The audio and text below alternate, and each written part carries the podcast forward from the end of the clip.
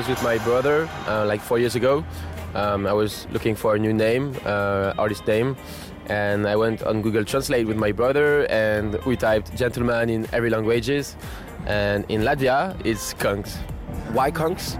Why gentleman? You mean? I don't know. It was just a random name that I had had in my mind uh, at this time.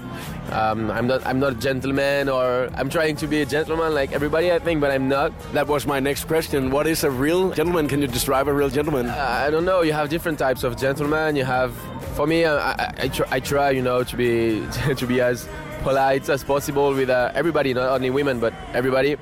So I think uh, you can be a gentleman with uh, everybody also. You are a young man and uh, have already tried to play at the, the biggest festivals with uh, some of the biggest stars. Which experience is for you the biggest one yet? I think my the biggest experience I had was uh, Coachella. Um, it was last year, and um, for me it was like a dream to play at this festival because it's the best festival on this planet. After my set, I stayed during two weekends, and I just enjoyed all the other acts I saw. I discovered some new artists. I I saw like Hans Zimmer live with 80 musicians on stage, and I had the best time of my life. Um, so yeah, I think Coachella was the best experience ever for me. I saw your set at the Ultra Music Festival this year in uh, Miami, and the main stage there is legendary. How was it to enter that stage? Um, I was so stressed, uh, but also so excited to perform on the main stage of this festival. Um, I was really, uh, really stressed out, but it went super well. I was super happy. Uh, the crowd was reacting really well to my to my tracks and to my edits and my bootlegs. Um, so I think everybody was happy. I was happy. So I had a blast. Yeah. How does a normal day looks like for you right now? Uh, it depends. Um, I don't have like a normal day, but most of the time is is uh, taking a plane um, in the morning, uh, one or two or three planes a day, then arriving at the hotel, um, working on my set, uh, trying to work out a bit, uh, going out for dinner with my with my team, and then playing. Um, but I can also stay in Paris at home, just enjoying uh, life with my friends and my family, but also going in studio a lot. So it depends. Um, I think you never get bored in this in this job. I'm gonna rock your back, take it down slow. Gonna rock your back, don't you know? I'm gonna rock your back, take it down slow. Gonna rock your back, don't you know? Is there something you miss uh, from back home when you're traveling around? I don't, I don't know. I'm, I'm, super happy to be able to tour all around the world like that. Um, I, am super thankful and I think I, I'm so lucky to have this, this amazing opportunity. But yeah, sometimes I think after like three or four weeks away from home, you just want to, to see your friends um, and just do nothing for a day or a night. But it happens a lot. I, I mean, I, am really close to my management um, and my team who know when I need rest and when I need to go back home. So they know it. And I'm like, guys, um, put some days off at this time because I toured during three weeks in a row. So they know it. Um, so it's just a question of organization. With all this stuff happening around you all the time, what is your biggest gift about doing what you're doing? I think it's uh, making my parents proud first. You know, um, I started when um, when I was like 18, and my parents told me um, we give you like three years uh, to do whatever you want in your life. Uh, if you want to just make music during three years, we give you three years, and if it doesn't work, you just go back to studies and you'll be 21, so it's fine. But then it worked for me, and they helped me so much, and I'm working really close um, uh, with my mom. She's taking care of my production uh, company and stuff. So um, yeah, just seeing their eyes when I'm performing and when they are backstage with me and my team is just so priceless. Um, so yeah, I would say making my parents proud.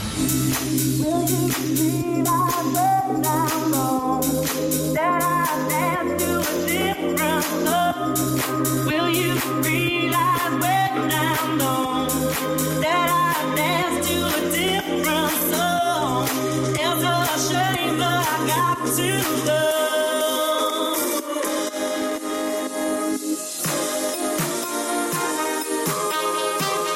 A song we have heard and played a lot at the, the Voice is This Girl. Do you remember the first time that you realized, okay, this one is a huge hit? Um, I don't know. I, I, I knew it was something big before releasing it, but um, maybe like two months before the release, I was trying to send it to some friends and, and, and my family, and they were like, "Yeah, this is great, but this is not the best track you made." And then I sent it to some labels also, and they were saying, "No, it's shit. We don't want to release it." So I was like, "Damn, guys, it's big." and then I released it in, uh, with uh, Barclay, uh, a label from Universal France, and it blew up like in three days. Like I mean, it was number one in 45 countries afterwards. So I think when I, I realized I realized it on tour when I was playing it around the world, and everybody know it around the world. It's crazy. You go in every city, cities you don't even know, you, ne- you never heard about, but they know the track. It's crazy. What about when you heard it on the radio for the first time? Um, I was in my really small student flat in south of France. Uh, it was the first year uh, after my parents told me uh, you can do whatever you want during three years, and I knew some some French radios were gonna play it the release, on the release day. So I opened my computer and I went to some French radios, and then I heard my track, and I was like, "Damn, this is amazing!" But then I just Shazammed it to see how it was, and I saw like 5,000 Shazams just with one radio play, and I was like, "Oh my god, this is crazy!" And yeah, I remember it was insane.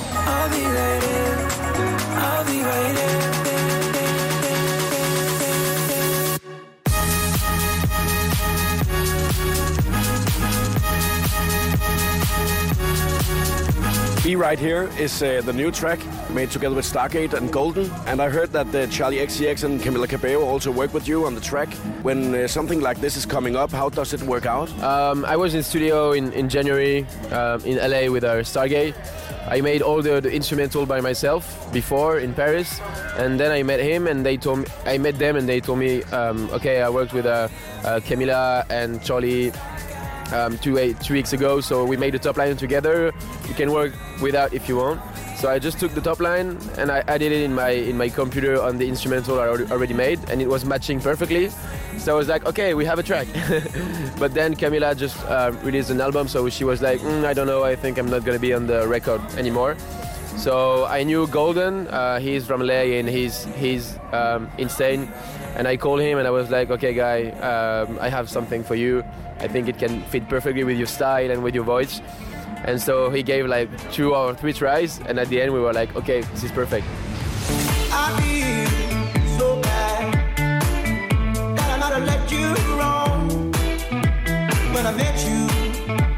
I was so in love. I